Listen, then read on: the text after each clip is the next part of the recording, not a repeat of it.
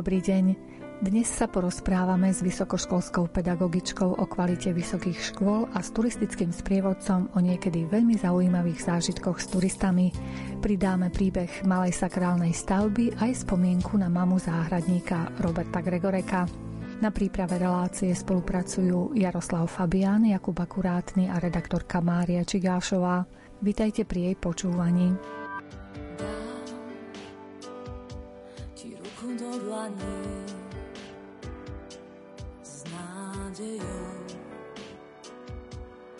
Nádejou.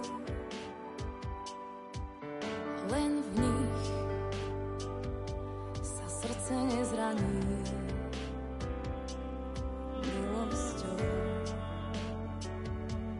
Tvojou milosťou.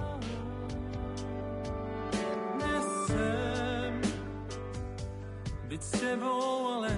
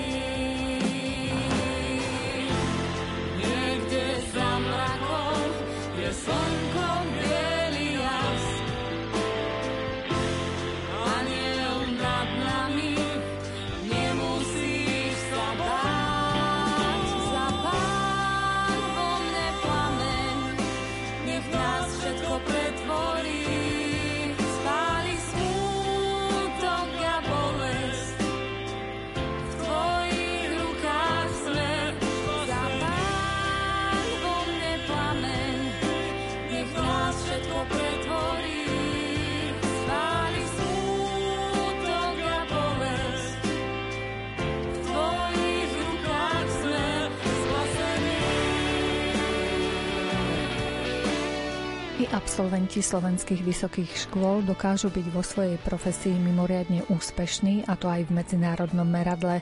Aj to sa dozvieme z rozhovoru s prodekankou Fakulty elektrotechniky a informatiky Technickej univerzity v Košiciach Máriou Gamcovou. Náš rozhovor sme však začali pri takej peknej udalosti, ako sú promócie. Ako nám prezradila pani prodekanka, i také masové podujatie je možné zorganizovať tak, aby bolo pre všetkých jej účastníkov bezpečné a dodržali sa pritom všetky hygienické štandardy vyplývajúce z pandemickej situácie. Zatiaľ to vyzerá tak, že štátnice, teda štátne záverečné skúšky budú online, čo si myslím, že nie je také šťastné riešenie, ale musíme sa prispôsobiť všetkým tým opatreniam a, a príkazom a zákazom. Ale napríklad minulého roku sa nám podarilo v júni, keď všetky školy vlastne robia promócie a tieto slávnostné ceremoniály, tak my sme to vymysleli tak, že urobili sme to na štadióne BŠT a bolo to veľmi pekné napriek počasiu, ktoré nám až tak nevyšlo, ale študenti sedeli e, na stoličkách vonku, boli tam prítomní aj rodičia, veľmi sa to páčilo a celý ten ceremoniál bol, myslím si, že veľmi dobre zvládnutý. Mali sme ozvučenie, bolo tam všetko, čo malo byť a na konci tí študenti dostali aj špeciálne rúška s našim logom fakulty ktoré tak symbolicky potom odhodili ako s nejakou nádejou, že tá pandémia končí. No uvidíme, snať sa nám to podarí aj tento rok a zrejme budeme pokračovať v takejto tradícii vonku a uvidíme. Vieme, že vysokoškoláci veľmi radi chodievali študovať aj do iných štátov v rámci programu Erasmus+. Toto úplne zaniklo, alebo naďalej ešte majú možnosť študenti takto si vymieňať skúsenosti na tých iných univerzitách? Stále to pokračuje. Našťastie tieto mobilitné projekty sa nestopli.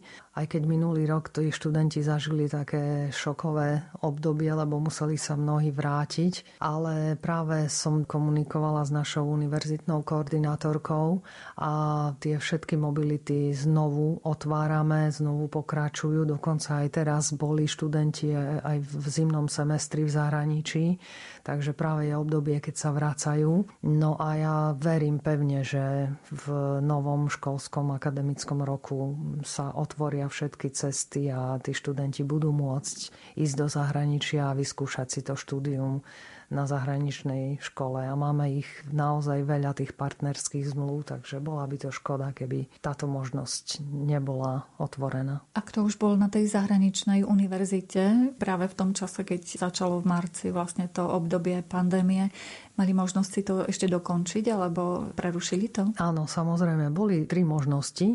Buď sa vrátili domov a úplne prerušili mobilitu. Potom bola skupina, ktorá sa rozhodla zostať v zahraničí a študovali online.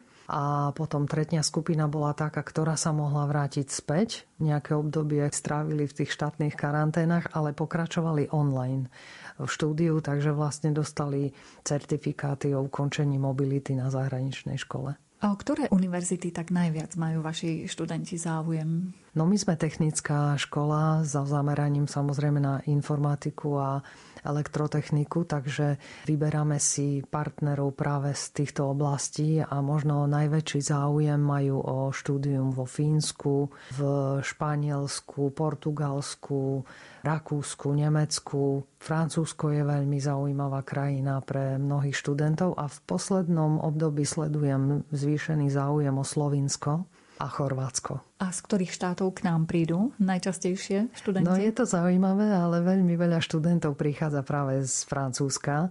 Zrejme tam si to nejako podávajú aj takými vlastnými osobnými skúsenosťami. Páči sa im na Slovensku, Tatry, Takže táto skupina študentov, ale v podstate my sme škola, ktorá má naozaj veľké percento zahraničných študentov, aj samoplacov, takže momentálne máme nejakých okolo 41 zahraničných študentov z rôznych štátov celého sveta. Takže sme radi, že to takto pokračuje. Máme študentku z Norska napríklad, z Líbie, z Grécka, z Afganistanu, z Lotyšska, z Kazachstanu dokonca. Takže je to celkom zaujímavé a sme radi, že tá škola sa dostane do toho medzinárodného povedomia. Študujú väčšinou informatiku alebo nejaké ďalšie odbory? Veľký záujem samozrejme je o tú informatiku a inteligentné systémy, ale máme študentov aj na elektroenergetike, na automobilovej elektronike, elektrotechnických systémoch. Takže aj ten smer elektrotechnický je pre mnohých zaujímavý. Prednášate teda aj v angličtine, alebo oni sa naučia po slovensky? No samozrejme musí to byť v angličtine. Všetky napríklad zmluvy Erasmus, tam je to vopred dohodnuté, že tie kurzy, ktoré ponúkame, musia byť v angličtine. Pokiaľ ide o prepojenie akademickej pôdy s praxou, máte nejaké dohody s podnikmi, kde prípadne môžu nájsť svoje uplatnenie potom na trhu práce tí študenti? Samozrejme, naši slovenskí študenti mnohí pracujú od začiatku, pretože my máme rôzne takéto dohody s firmami, kde sa robia tzv. živé projekty Čiže oni majú možnosť prísť ku nám do školy, dokonca niektoré predmety sú koncipované tak, že robia sa priamo projekty vo firmách s cieľom naozaj, aby tí študenti participovali aj na rôznych takýchto priemyselných projektoch a potom samozrejme si nachádzajú aj zamestnanie v týchto firmách. Takže tá škola je otvorená tomu priemyslu aj sme radi, že majú prepojenie s praxou. Vieme, že k technike majú bližšie skôr chlapci, študujú aj dievčatá a v akom asi percentuálnom pomere na vašej fakulte? Presné číslo neviem, ale máme dosť veľa študentiek, čiže nie je to vôbec tak, že chlapci sú tá hlavná skupina, ktorá študuje techniku. Možno v tej elektrotechnickej časti áno, ale máme napríklad hospodárskú informatiku, kde je možno prevaha dievčat.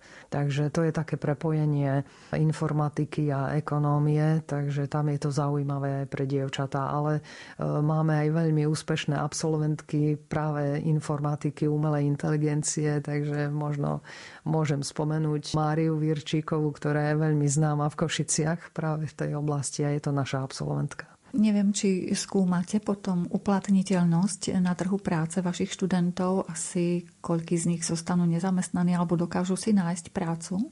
Áno, samozrejme, toto je veľmi taký zaujímavý argument aj štatistiky, ktoré si vyžiadávame z úradu práce. Tam je to presne rozdelené podľa toho, aký odbor študent skončil a či sa aj v danom odbore uplatnil. Takže posledné štatistiky, ktoré som mala k dispozícii, tam boli len nejakí štyria nezamestnaní. Aj z toho to boli v podstate dievčata, ktoré možno nechceli sa hneď zamestnať v odbore, ale plánovali si nejaké možno materské povinnosti alebo nejaké iné dôvody, ale tých nezamestnaných v podstate my ani nemáme. Možno niekedy mladých ľudí odrádza práve to, že nemajú blízky vzťah k prírodným vedám a matematika a fyzika sa im zdajú veľmi ťažké. Podľa vás je to zvládnutelné takými šikovnými študentmi? Táto Určite. Fakulta? Určite. Bohužiaľ, no, my musíme konštatovať, že tá úroveň vzdelania na všetkých stupňoch vzdelávania od základných škôl po vysoké školy má ten degradujúci charakter a nás to veľmi mrzí, ale bohužiaľ e, tie legislatívne zmeny, ktoré sa pripravujú, e, nejako neodrážajú práve tieto nedostatky.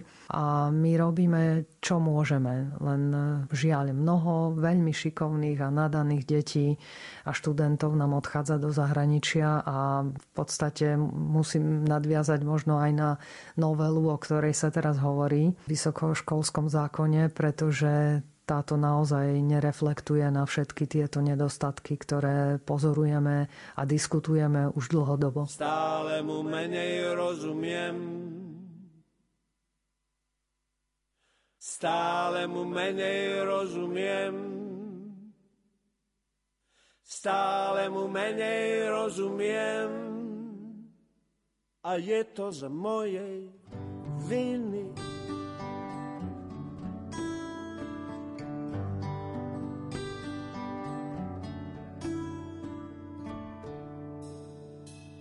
Je iný, Bože iný, celkom je iný ako ten, čo naučil ma láskať zem a každý gram jej hliny.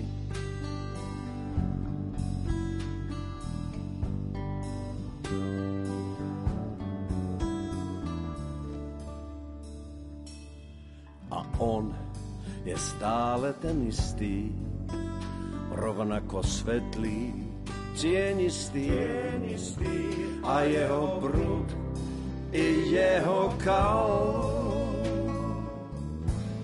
nemenia svoje znaky. Ja som to bol, kto nepoznal, netušil, že je taký. Ja som to bol, kto nepoznal, kto netušil, že je, že je taký.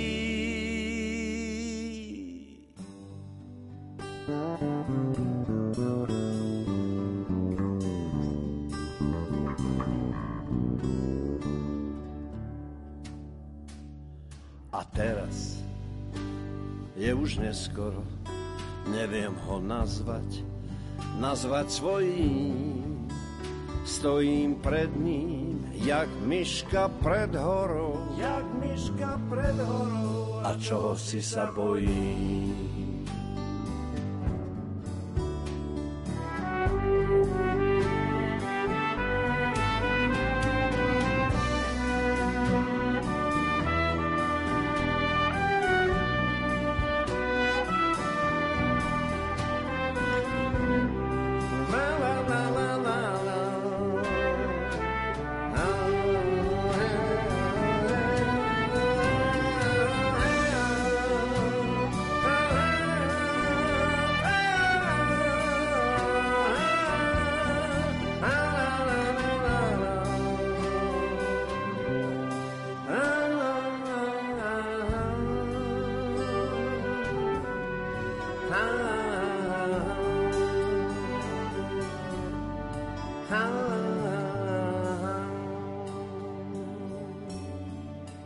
Čo sú také tie najťažšie veci v tom vysokoškolskom zákone, ktoré by bolo potrebné nejakým spôsobom prediskutovať a upraviť? Čo by vám tak uľahčilo prácu a skvalitnilo hlavne to vzdelávanie mladých ľudí?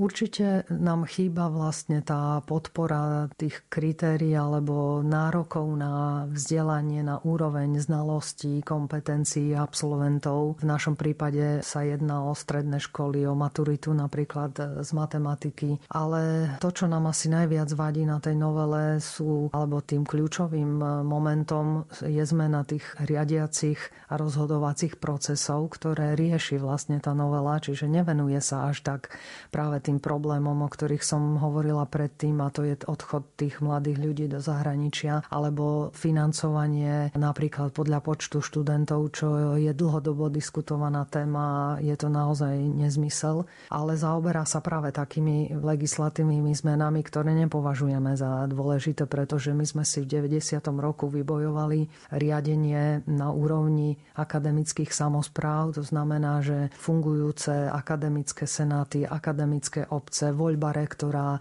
dekanov a tak ďalej naozaj funguje na demokratických princípoch, kým v tejto novele zákona je navrhovaný úplne iný systém so zanedbateľným vplyvom týchto samozpráv a riešiť sa tam nejaká správna rada ako rozhodujúci orgán, v ktorej dokonca z 8 členov štyria sú nominanti ministerstva školstva, vedy, výskumu a športu Slovenskej republiky, čím vlastne vzniká taká obava o politizáciu rozhodovacích procesov na vysokých školách. Viem, že viaceré univerzity na to zareagovali, takže ešte je možné, že dôjde k nejakej náprave, k nejakej diskusii a zda sa to tým správnym smerom posunie. Všetci tomu veríme, keďže naozaj vznikol takýto veľký tlak tej akademickej obce a orgánov samozprávnych, ktoré máme k dispozícii. Takže ja si myslím, že pokiaľ tí poslanci počúvajú a takisto minister, tak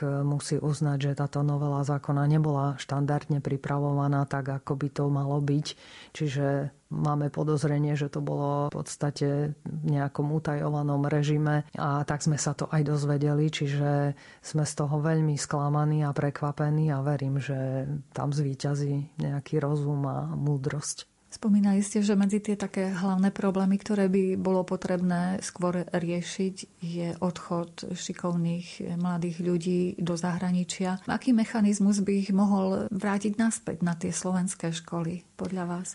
Ja si osobne myslím, že tí študenti odchádzajú za kvalitou. Jednoducho to povedomie na Slovensku je také, že naše školy nie sú kvalitné, avšak nie je to pravda, pretože my, pokiaľ by sme mali dostatok finančných prostriedkov, tak sme porovnateľní s vysokými školami v zahraničí, veď o tom svedčia napríklad tie Erasmus zmluvy, o ktorých som hovorila. Tí partneri, ktorí sú ochotní s nami podpisovať tie zmluvy, predsa vedia, že kolegovia ktorí vyučujú rovnaké predmety, veď sa stretávame e, na rôznych mítingoch, služobných cestách, tak nedá sa hovoriť o tom, že tie naše školy by boli nejaké neschopné konkurencie. Avšak ten kľúčový problém je to financovanie. Je dostatok finančných prostriedkov, ktoré napríklad v zahraničí tie školy majú. Čiže my sa porovnávame vlastne len na úrovni nejakých kritérií vedecko-výskumných e, výsledkov, ale nie v financiách, ktoré ktoré sú pre nás kľúčové.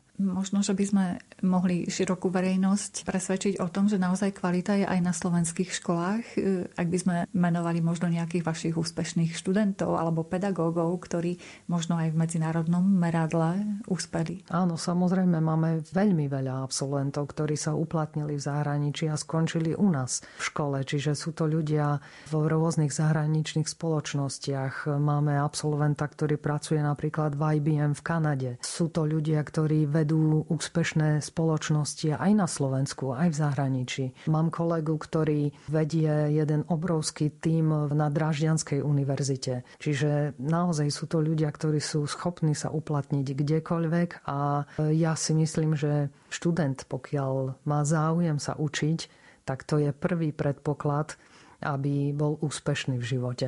Čo tak môže motivovať mladého človeka, aby naozaj išiel za tým vzdelaním? Alebo možno si už mladí ľudia aj myslia, že na čom je vzdelanie, veď prácu môže mať aj s vyšším zárobkom, aj so strednou školou. Čo ich ešte môže motivovať tých mladých ľudí, aby pracovali na tom svojom vzdelávaní? Ja si myslím, že tá vysoká škola nemusí byť úplne len o vzdelaní. Ja si myslím, že ten človek, ktorý skončí vysokú školu, je akási komplexná osobnosť, kde naučí sa orientovať v rôznych sférach svojho života, naučí sa správať, naučí sa timing svojho života, manažovať aj svoj vlastný život tak, aby tie vedomosti, ktoré dostal, aby ich vedel v správnu chvíľu a správny čas použiť a implementovať. Čiže ja osobne si myslím, že popri tých vedomostiach sa ten človek učí aj napríklad presnosti. Ja teraz napríklad, keď mám vyučovanie online, tak možno sa to niekedy zdá akože prísne, ale jednoducho zamknem tú miestnosť, pretože snažím sa ich naučiť tej presnosti. Keď sa začína hodina o 9.10, tak proste o 9.10 tam tí študenti musia byť. A to sú také maličkosti už, ale osobne som presvedčená o tom, že ten človek a tá vysoká škola tomu človeku dáva aj iné hodnoty. Okrem tých vedomostí samozrejme, ktoré sú na prvom mieste. Vraj málo je v nás, tej z najkrajších krás, posledný zázrak. Snáď príde včas,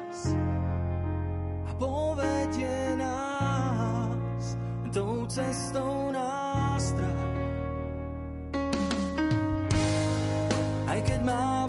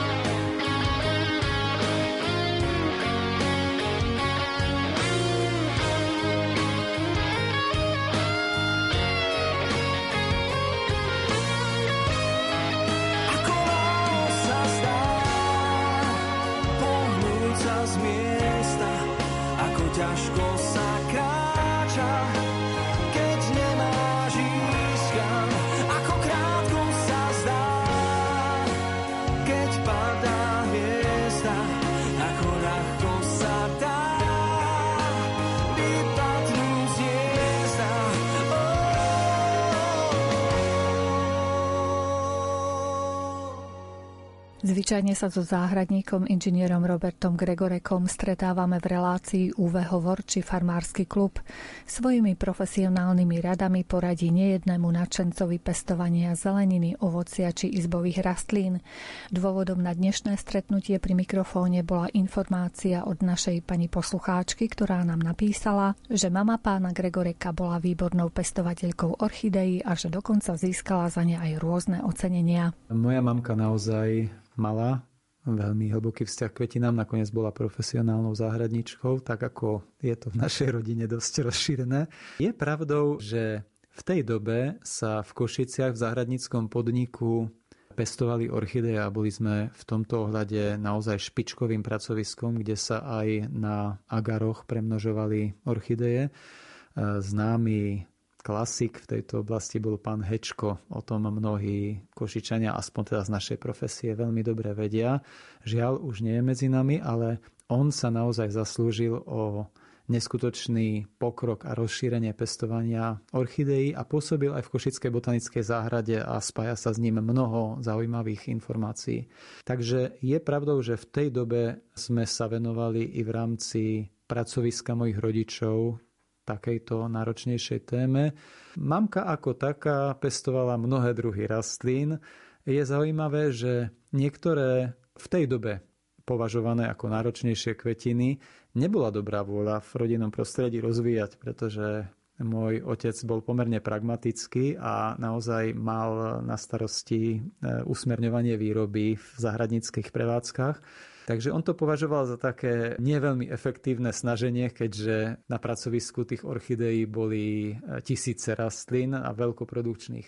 Ale napriek tomu, keď sa dobre pamätám, tak na jednej zo záhradníckých výstav zostali zvyšné mladé rastlinky, ktoré boli práve adaptované na vonkajšie prostredie. Bola to taká prezentácia toho laboratórneho premnožovania množencov a nejako som sa ich vtedy zhostil, ujal. A napriek istému konzervativizmu môjho rodiča sme to nejakým spôsobom e, dokázali prekúsnuť a začali sme v domácom prostredí tie orchidejky pestovať najprv v takej sklenenej guli. V tej dobe bolo populárne také kulaté akvárium.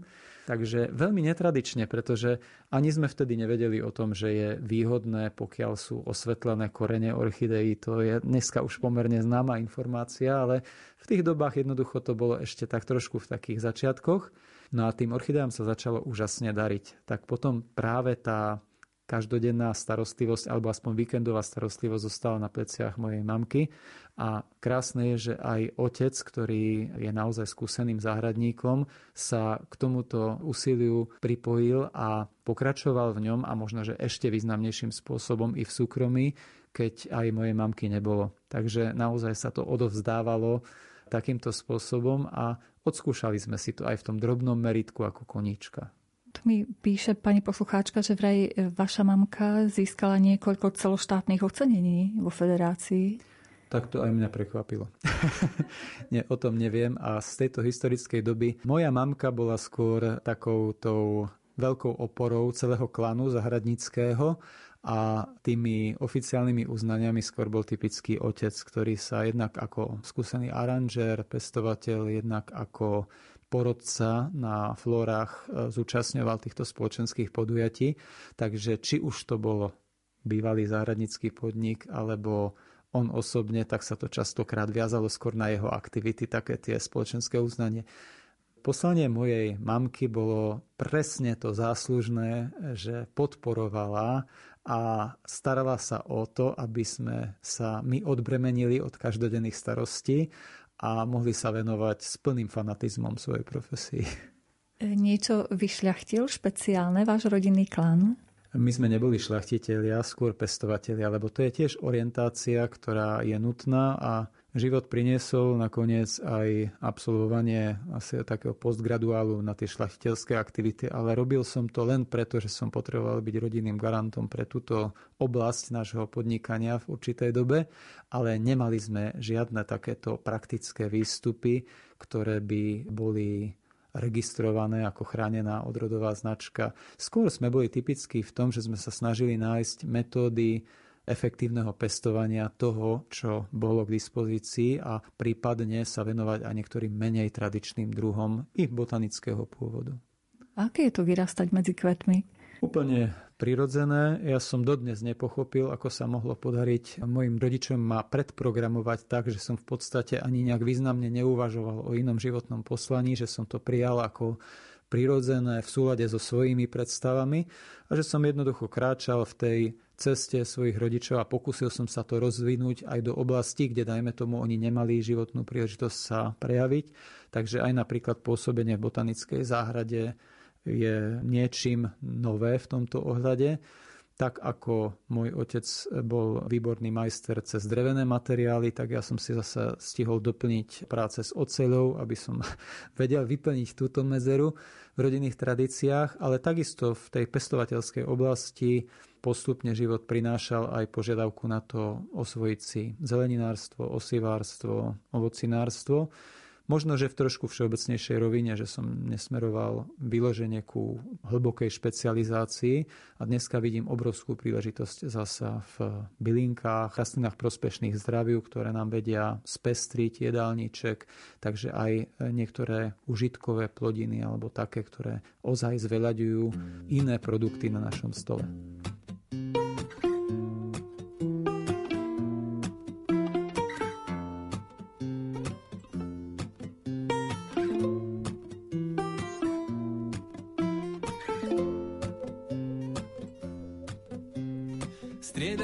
Dni a striedajú sa mraky. Ty na to povieš, život je taký, ty na to povieš len, život je taký.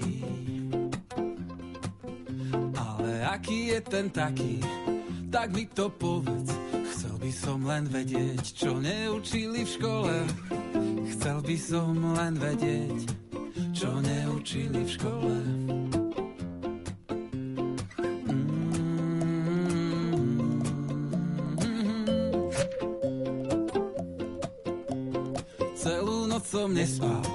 Rozmýšľal som o tom, rozmýšľal som o tom, čo ďalej so životom. Rozmýšľal som o tom, čo ďalej so životom. Ale neprišiel som na nič a neviem, či to stačí. Začať s veľkým lesom v malom kvetináči. Začať s veľkým lesom v malom kvetináči.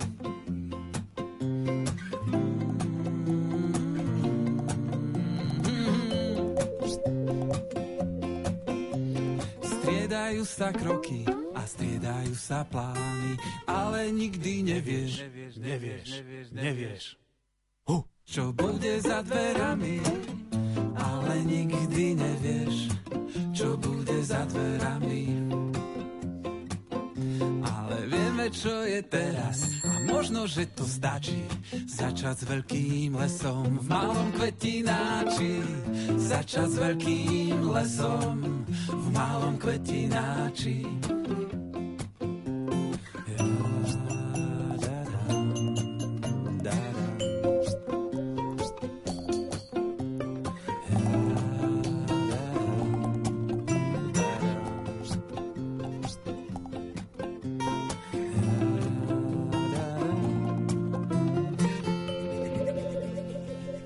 Košičan Milan Kolcun je turistický sprievodca, pozná takmer každé zákutie druhého najväčšieho mesta na Slovensku a svoju prácu má veľmi rád. Boli sme zvedaví, čo je obohacujúce na tejto profesii, či má aj nejaké negatíva a či má všetky dáta o meste v hlave. To len vyzerá tak, že mám všetky dáta. Ja sa na tú základnú prehliadku po meste nemusím pripravovať, lebo to je to gro. Samozrejme, že viem to bez preháňania 10 krát viac, že mohol by som rozprávať 10 hodín miesto jednej, ale je dobre vedieť viac, pretože ja si z toho vyberám podľa charakteru skupiny, podľa ľudí, čo chcú vedieť viac, či sa chcú zamerať na kostoly, či na technické záležitosti, či na architektonické štýly. Toto zistím v prvých momentoch, alebo už aj dopredu pri objednávke a podľa toho ja hneď tú trasu modifikujem, na niečo sa viac zamerám a tak ďalej. Takže keď potrebujem nejakú špecifickejšiu tému, ako jedni Taliani si ma objednali, že chcú vidieť 50., 60., 70. a 80. roky v architektúre, tak to som sa musel lepšie pripraviť a dokonca som musel vytiahnuť auto, aby sme stihli 50. roky Pasterovo námestie a Šaca, 60. roky, ako vznikala terasa, 70. roky Furča a 80. treba Sťahanovce. Áno, to neviem z hlavy, kedy začali stavať ktoré sídlisko, to si dopozerám. No a aké negatíva to má? Tak je ich veľmi málo, by som povedal. A to asi preto ich nevidím, že to robím strašne rád. Sem tam sa niekto pritrafí k skupinke, že treba strašne chce povedať on, čo vie k tomu a ja sa teším. Ja mu aj niekedy odovzdám slovo, ja si oddychnem ako hlasivkami a zároveň on sa cíti taký, že povedal, čo chcel a uplatnil sa, prípadne sa až predviedol. A niekedy sú to také zaujímavé veci, ktoré som ani ja nevedel. A to si potom buď nejako overím, alebo keď viem, že je to tak, si to zapíšem a práve mňa to ešte obohatí. Viem, že sú sprievodcovia, ktorí nemajú radi, keď ich niekto doplňa alebo opravuje, ale to je normálna súčasť. Nie sme neomilní a nemôžeme vedieť všetko, takže dobre mi padne aj takéto. No a sú aj iné intervencie, napríklad alkoholické, že fakt sme na ulici a tu sa pridruží kade kto. Čiže minule išiel nejaký jeden taký už s troškou dávkou alkoholu v krvi a videl som, že on mi robí alternatívny výklad, čiže tam v tej skupinke dvoch chodkyň vzadu, on už im tak polohlasne vysvetloval, že tu, tu máme kostol, tuto tu divadlo naše. No a keď sme prišli k Imakuláte, tak sa tak postavil vedľa mňa na roveň. Už sme boli dvaja sprievodcovia v tejto chvíli. Hovoríme o stereosprevádzaní vtedy. Ale to nenastalo, pretože on už išiel teda akože niečo hovoriť, ale predtým ma ešte tak potľapkal po pleci a hovorí, a ty še nič neboj, ja som se prišiel len oživiť. No ale to boli dôchodkyne v skupinke a, a dôchodkyne to sú najakčnejšie, samozrejme, tak oni ho už spacifikovali svojím spôsobom, takže väčšinou to nemusím riešiť sám. Takže takéto úskalia, ale práve sú zdrojom zaujímavosti. Mne neprekáža, keď sa mi prihovorí bezdomovec počas prehliadky. Ja som rád, keď hrá niekto na ulici Opýtam sa skupinky, akú máte radi pesničku, žmurknem na ňo, poviem mu.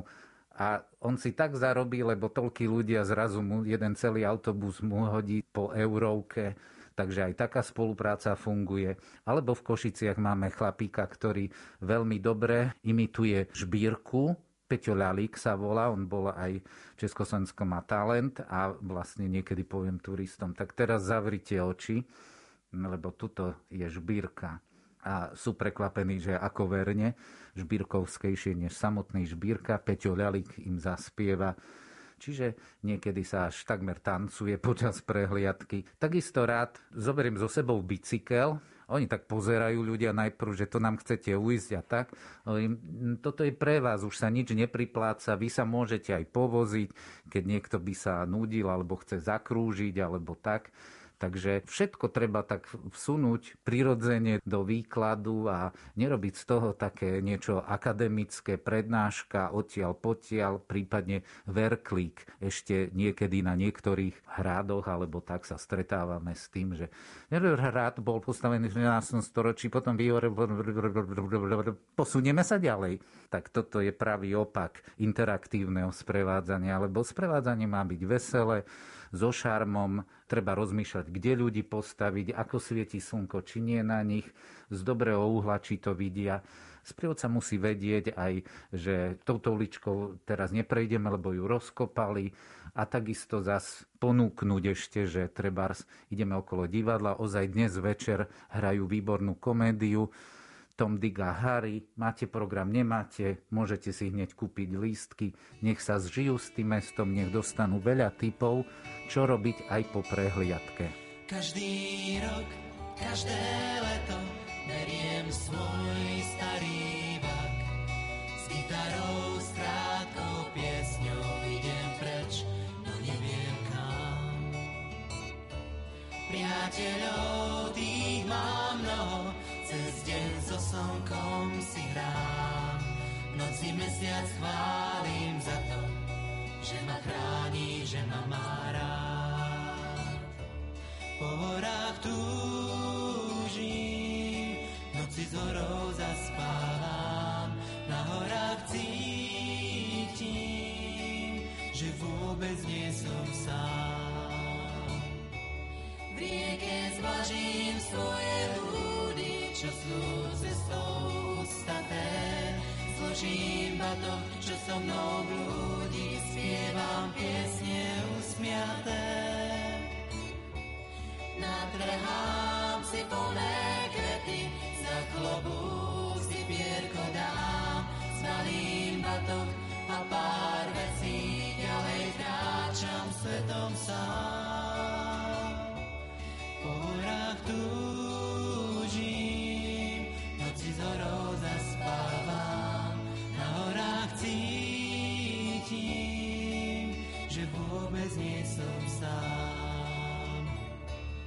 Každý večer pri ohníku poďakujem za ten deň, čo som prežiť mohol šťastný, že ten večer sláviť smiem. Keď si líham pod konáre, prosím Boha o ten sen, v ktorom lesy rieky stráne, ostanú vždy tajomné. Po horách túžim, noci z horou zaspávam, na horách cítim, že vôbec nie som sám. Po horách túžim, noci z horou zaspávam, na horách cítim, že vôbec nie som sám.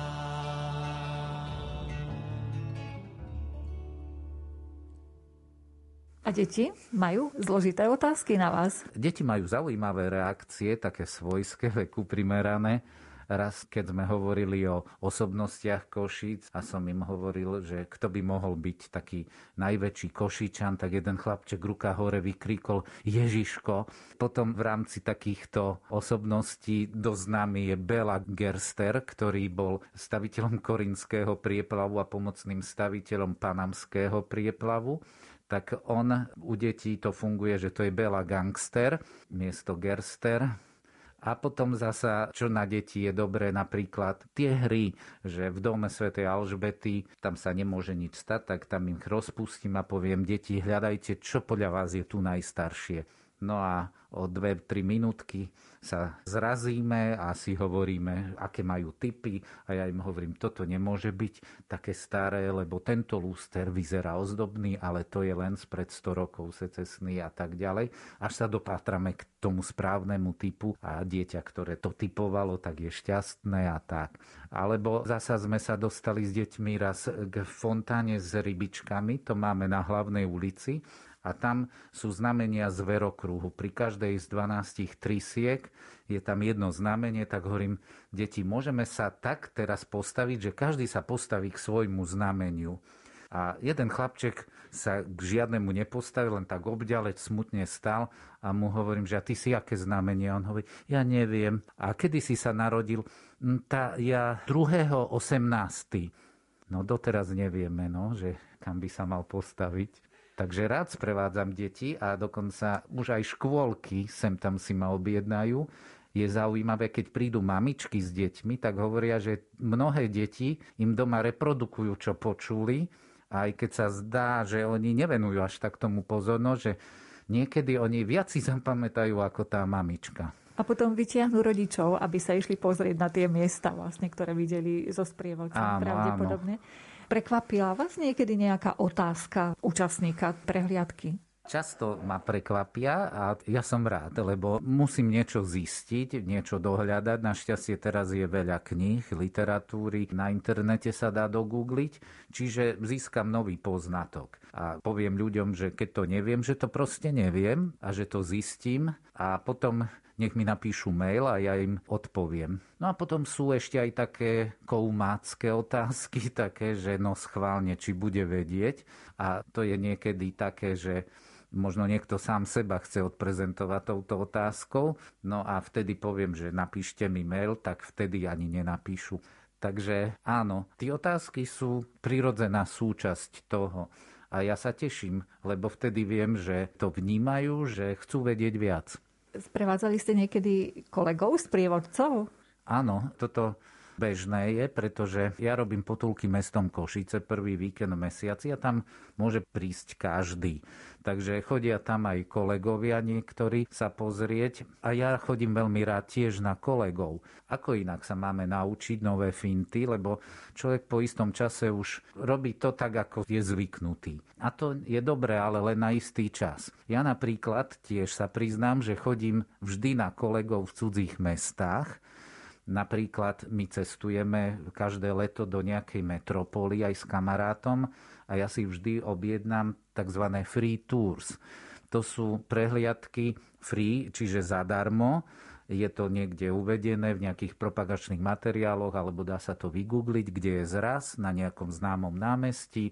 Vyberiem si jazyk, španielčinu, ruštinu alebo angličtinu. To je jedno a tam sa nič neplatí, keď človek príde až na konci dá tip alebo po slovensky sprepitné. Ale to sú najlepší sprievodcovia, ktorí to robia, lebo oni netušia, koľko im dám. 5 eur, 10, 20 eur na konci. Čiže oni sa tak snažia, že oni to tam rozohrajú, oni sú vtipní, oni sú interaktívni a fakt asi to nemôže robiť úplne každý, ale veľa sa od nich naučím tej interaktivite a tak. A celý čas vlastne človek rozmýšľa, tak dám mu 10 eur, ale nie, výborný je, ja mu dám 20 eur. Takže toto odporúčam, keď budete v cudzej nejakej metropole, tiež si takéto niečo vyskúšať a to je úchvatné. Ja sa pamätám, napríklad v Kodani sme mali nezabudnutelného sprievodcu, ktorý s nami v kuse aj srandoval, niečo nám rozprával, stál pred nádhernou budovou, hovorí, Napokon nikto sa neopýta, že čo je to za budovu za mnou, tak niekto, tak ja by som sa chcel, neskoro ideme ďalej. Na horách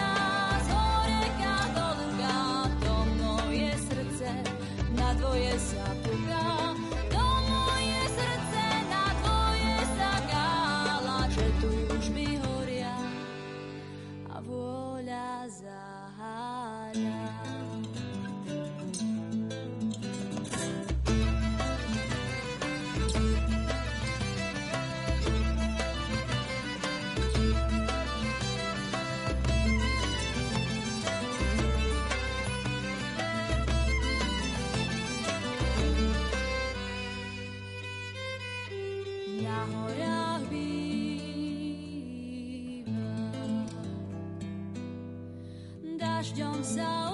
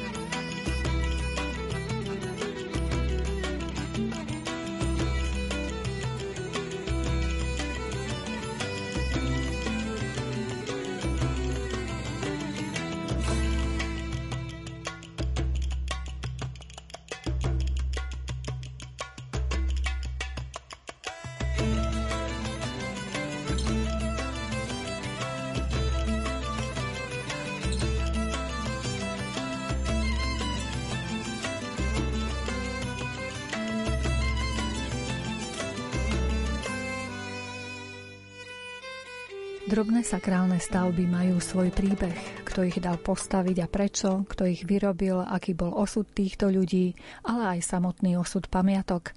Potom všetkom pátrala odborná pracovníčka Východoslovenského múzea v Košiciach pani doktorka Buganová. Pristavili sme sa pri drevených krížoch a sústredili sme sa na niektoré ich umelecké zvláštnosti. Na drevených krížoch nás veľakrát upútajú aj striežky, ktoré tieto kríže chránili pred nepriazňou počasia a nie sú len také znovu obyčajné nejaké plechové, poloblúkové alebo trojuholníkové striežky, ale opäť keď sa tak lepšie zahľadíme, tak veľakrát na týchto striežkach nájdeme také výzdobné prvky, napríklad tepané kvietky alebo razené nejaké ornamenty.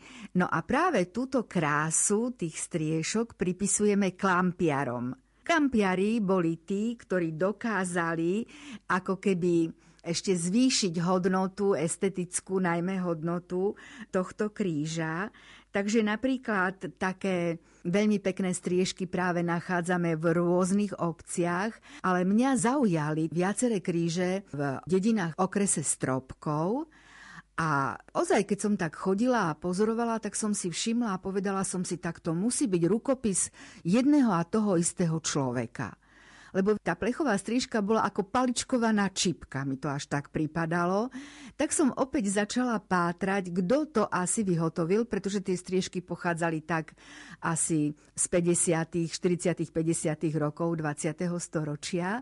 No a opäť som sa dopátrala k jednému klampiarovi, ktorého naozaj považujem za majstra svojho remesla. Jeho príbuzní, najmä jeho vnúci mi rozprávali o ňom veľmi zaujímavý jeho osobný príbeh, jeho históriu, že sa chcel vyučiť za klampiara, ale vôbec mu to nedoporučovali, lebo že vraj bol veľmi dengľavý chlápec a predsa sa len bolo treba vyškriabať na ten kríž, ale naozaj tie jeho striežky dosahujú veľmi vysokú estetickú úroveň a vlastne vďaka ním na ňo ľudia nezabudli a je to teda skutočne človek, ktorý zvládol úžasne svoje klampiarské remeslo. A čím sú vynimočné tie striežky, pani doktorka? Vynimočné sú najmä tým, že keď sa tak zahľadíte na tú striežku, tak jednak ona sa leskne, pretože je väčšinou z toho medeného plechu alebo pocínovaného plechu. A na tých striežkách sú vytepané kvietky, tak v podobe najmä takých rúží, ale tiež nesú veľkú svoju symboliku, lebo buď sú tri, ako tri klince, ktoré mi pribili Krista na kríž, alebo napríklad 5, ako 5 bolesti, alebo tak sa to prirovnáva pane Márii. A potom samozrejme ešte vedia ľudia, ktorí plech nie je veľmi meký, takže vyriť do plechu rôzne rázby tými razidlami, ktoré majú neuveriteľnú škálu rôznych teda kvietkov, lístočkov a podobne je čosi úžasné. A nakoniec aj vidíte, že vďaka ním sa zachoval aj kríž, takže dvojakú funkciu mali tieto striežky. No a ešte, ako samozrejme títo kampiari zhotovovali aj tie ostatné časti, ako sme už povedali, tie Arma Christi, alebo ešte práve v tejto oblasti sú na kríži aj také symboly slnka alebo mesiaca. To je taká špecialita týchto krížov, kde je táto symbolika taká veľmi, veľmi významná. Takže našim poslucháčom sme predstavili majstrovstvo z dreva plus striežky na krížoch. Čo ešte považujete za majstrovské diela? Ak by sme mali podľa materiálu rozdeľovať kríže, tak sme spomenuli kríže drevené, ale veľmi vzácne v krajine sú aj zachovalé kríže, ktoré pochádzajú opäť od majstrov, a to od majstrov kováčov. Aj kováči, ktorých bolo na dedine kedysi neúrekom a ktorí možno mali najmä podkúvať kone alebo mali také, naozaj taký iný druh práce robiť, tak mnohí z nich sa vypracovali alebo teda dokázali aj umelecky ukovať, či už zábradlie alebo nejakú ohrádku alebo nejaký kandeláber, ale boli aj takí, ktorých požiadali, to bolo najmä na zakázku, aby zhotovili železný, ručne kovaný kríž. No a opäť žiaľ, nie je ich veľmi veľa. Tu musím konštatovať, že sa na nich podpísala žiaľ aj taká možno negatívna vlastnosť niektorých našich spoluobčanov, lebo železo sa žiaľ dá odniesť do zberných surovín a speňažiť, alebo aj z toho dôvodu, že potom najmä na východnom Slovensku prišla do módy liatina a tá umožňovala výrobu množstva, teda z jedného odliadku množstva tých železných krížov liatinových. Takže tieto kováčské práce sú naozaj len zriedkavé. A opäť veľmi ďakujem pri svojej práci za tie impulzy alebo za tie informácie, keď sa dozviem o tom, kto je vlastne zhotoviteľom tohto kríža, kto je ten majster. Tak keď som sa pohybovala v obci Kostolany nad Hornádom, tak tam tiež v jednej časti už smerom pri ceste do Košíc sa nachádza kríž, ktorý sa nazýva Žigov. Žigov kríž.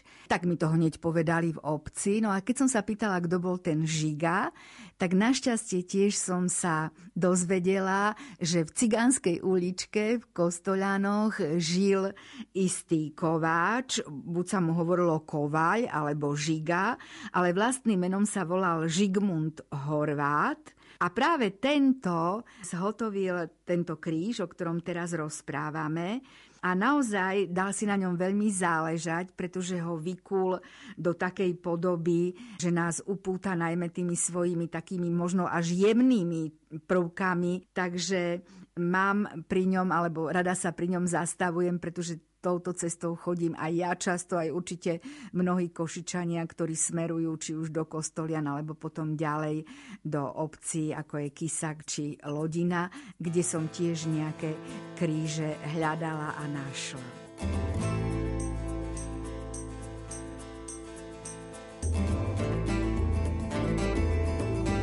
Pred nami je už len záverečná pesnička, ktorú tak ako všetky, ktoré doteraz zazneli v tejto relácii, vybral hudobný redaktor Jakub Akurátny. Reláciu si môžete vypočuť ešte raz v repríze v sobotu o 14. hodine. Lúčia sa s vami majster zvuku Jaroslav Fabian a redaktorka Mária Čigášová. Ďakujeme vám za pozornosť a želáme vám pekný deň. Zamenil si barák za svoj roztrhaný stán chceš, blúdila som iba chvíľku sebou sám. Vymeniť to veľké mesto za gitaru čaj. Večer zabalený v konvu, tak sa bráš pomaj. Vymeniť to veľké mesto za gitaru čaj.